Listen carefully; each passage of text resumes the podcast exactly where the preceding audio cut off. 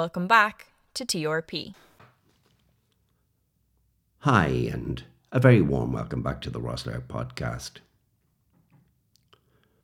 Who was Countess Markievicz? As a young student, Irish history ended with the Easter Rebellion in 1916. The period directly after that, i.e., the Irish Civil War, was simply taboo. No teacher would dare rake the coals of the recent past. Political division was still rife in the fledgling Free State. You were simply pro Eamon de Valera's anti treaty forces or pro Michael Collins and his provisional Free State government. To be brutally honest, as a teenager in the 60s, I had as much interest in Irish politics as I had in the knitting of a báinín sweater. Despite my indifference to the past, which I have to say was only compounded by every school having to attend a screening of Mise Éire, a scratchy black and white documentary of Ireland's struggle for independence interspersed with photos of volunteers training with Hurleys over their shoulders. It was the mid 60s, and no kid worth his salt wasn't more interested in the top 20 and top of the pops. To be fair, even though I couldn't stand Seamus Ennis playing the Uilleann pipes for the soundtrack of the movie, I now, with the benefit of a slowly developing brain, realise what a wonderful piper he really was. I was living in a world of psychedelia and pop art, and a dull black and white scratchy movie with no apparent stars simply didn't cut the mustard. Despite my aversion to the sad history, or should I say, watching the sad history of the birthing pains of this young nation, I was intrigued when I heard the name Countess Markievicz associated with the rebels.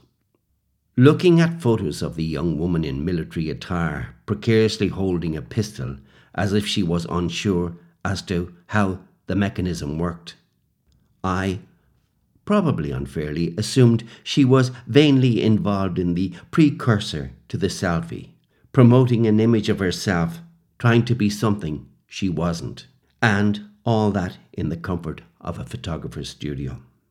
With this preconception, I decided to delve further into her background. Constance Gore Booth was born in London in 1868 to baronet and Arctic explorer Sir Henry Gore Booth and his wife Georgina Nee Hill. The children were raised in Lissadell, a 32,000 acre estate in County Sligo. Perhaps I should quantify that. Her family was given the land taken from the Irish after the plantation of Ireland by Cromwell. The Gore Booths were considered good landlords and helped their tenants when times were hard. They were lovers of the arts and frequently had artists, musicians, and poets at their home. William Butler Yeats, who became a good friend of the family, once described Constance and her younger sister Eva in his poem written in 1933 in memory of Eva and Constance. It reads The light of evening, Lissadell, great windows open to the south. Two girls in silk kimonos, both beautiful. One, a gazelle. The girls were homeschooled, and in 1877 they were to meet Queen Victoria in Buckingham Palace. Yet Despite their wonderful education, the two young ladies were drawn to the plight of the less well off.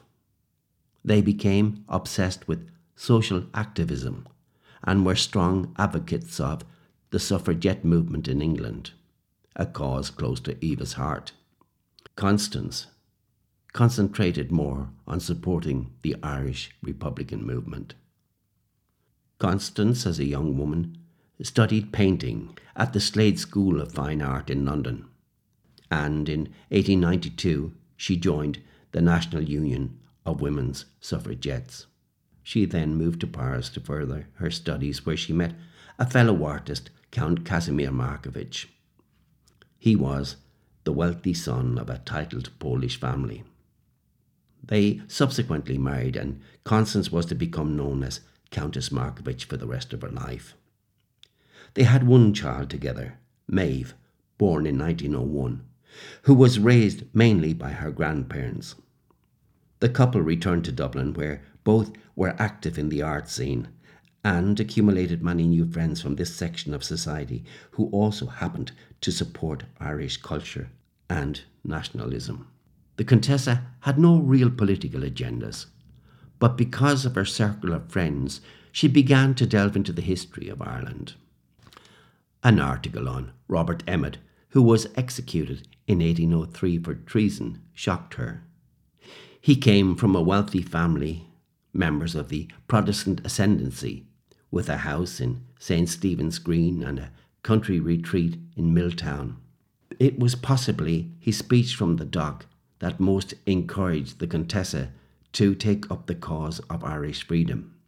In his speech, he said these immortal words Let them and me rest in peace, and my tomb remain uninscribed, and my memory in oblivion, until other times and other men can do justice to my character. When my country takes her place amongst the nations of the earth, then, and not till then, let my epitaph be written. I have done. Countess Markievicz began her quest to help Ireland achieve its long fought for independence. Her preoccupation with the cause was to result in her becoming estranged from her husband and her daughter. Her husband moved to Ukraine in 1914. She joined the Gaelic League and the Daughters of Erin, founded by Maud Gonne, the unrequited love of William Butler Yeats. She began attending working class meetings where she was initially frowned upon as being one of the privileged classes the workers were trying to destroy. Soon she became accepted as a genuine freedom fighter someone who really cared for the plight of the Irish. She went on to join Sinn Féin, an Irish independence party, and her transition from artist to revolutionary was now complete. Eva was now living in Manchester, where she had immersed herself in women's rights and the women's suffragette movement. The Countess travelled to England to help her sister's campaign to oust one politician whose Porterhouse Bill opposed women working as barmaids. That man was none other than Winston Churchill. Countess Markievicz gave some of her very early political speeches over there in England. It is said that when she was driving a coach and four down the street, some misogynistic man shouted at her, Can you cook a meal? Her reply was, Yes. Can you drive a coach and four? Churchill went on to lose his seat. On returning to Ireland, she founded the Irish version of the Boy Scouts, Na Fianna Éireann, where they were drilled in the use of firearms. Markievicz became an admirer and supporter of Jim Larkin, who was in the process of setting up a trade union in Belfast and things came to a head in 1913 when Larkin led a strike at the Dublin Electronic Tramway Company. The company was given armed police protection. Larkin was incensed. Why should the bosses be the only one with weapons? If they can arm, well, then so can we, he reasoned. The company hoped to starve the workers in their efforts to disrupt the strike. Larkin's response was that if any family was to go without food when there was food to be had in the shops, then they're the fools. Markievicz opened up a food kitchen to help the families of the strikers. This further expanded her socialist outlook on life. At a time when the Crown forces were seeking to destroy the unions, she had stood tall to help the deprived, a deed that long remained in the people's memory. Her exploits did not go unnoticed, and James Connolly, founder of the Irish Socialist Party, began to form the Irish Citizens' Army to protect the strikers.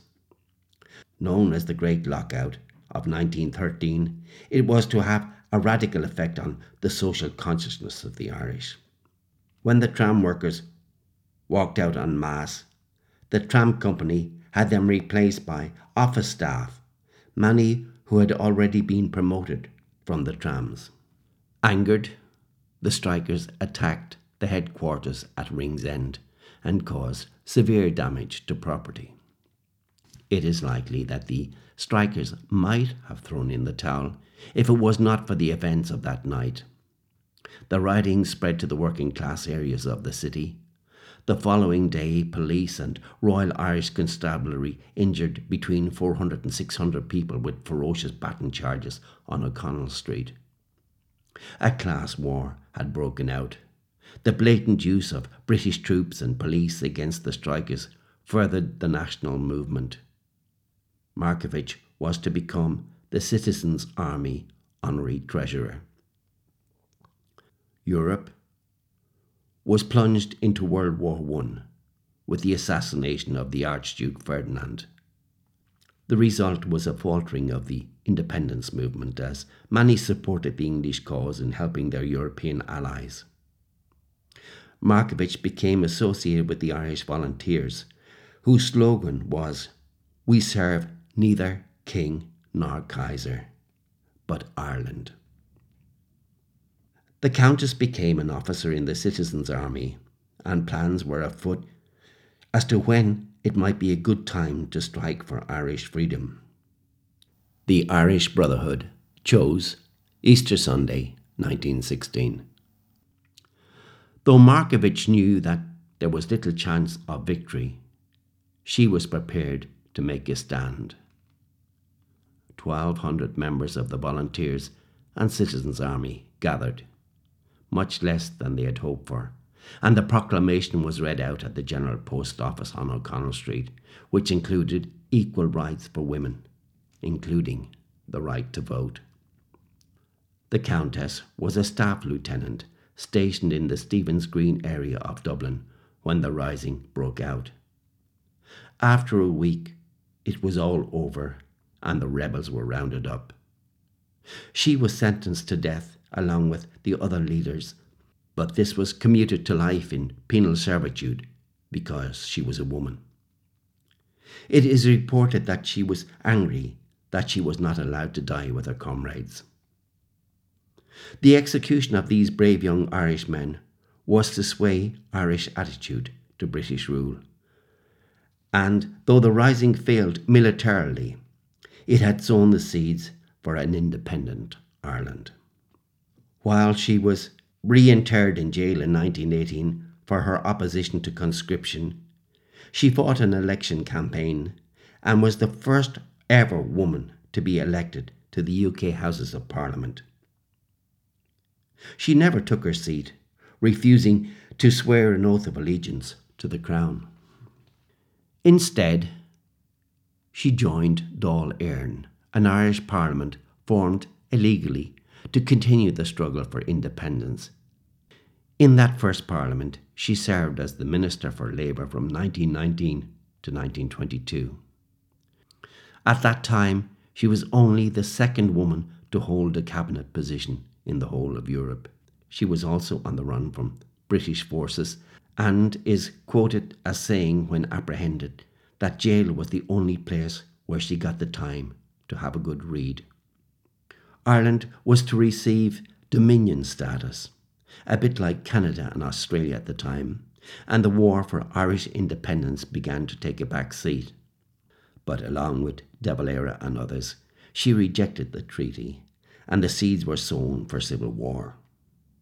She was instrumental in forming the Fianna Fáil political party and was elected to Parliament again in 1927. But later that year, Having given away most of her wealth, she died in a public ward of Sir Patrick Dun's Hospital after complications following an appendix operation. Count Markievicz returned to be by her side for her final hours, and she died aged 53, on July the 15th, 1927. Because of her anti treaty stance, she was refused a state funeral. De Valera was to be one of the pallbearers, and she was laid to rest in Glasnevin Cemetery. Thousands of people thronged the streets of Dublin to say a final farewell to this maverick woman, who forsook her own wealth for the love of the poor and the oppressed. She has rightly taken her place now in history as one of the fighters for Irish independence and the rights of women, not only in Ireland, but worldwide.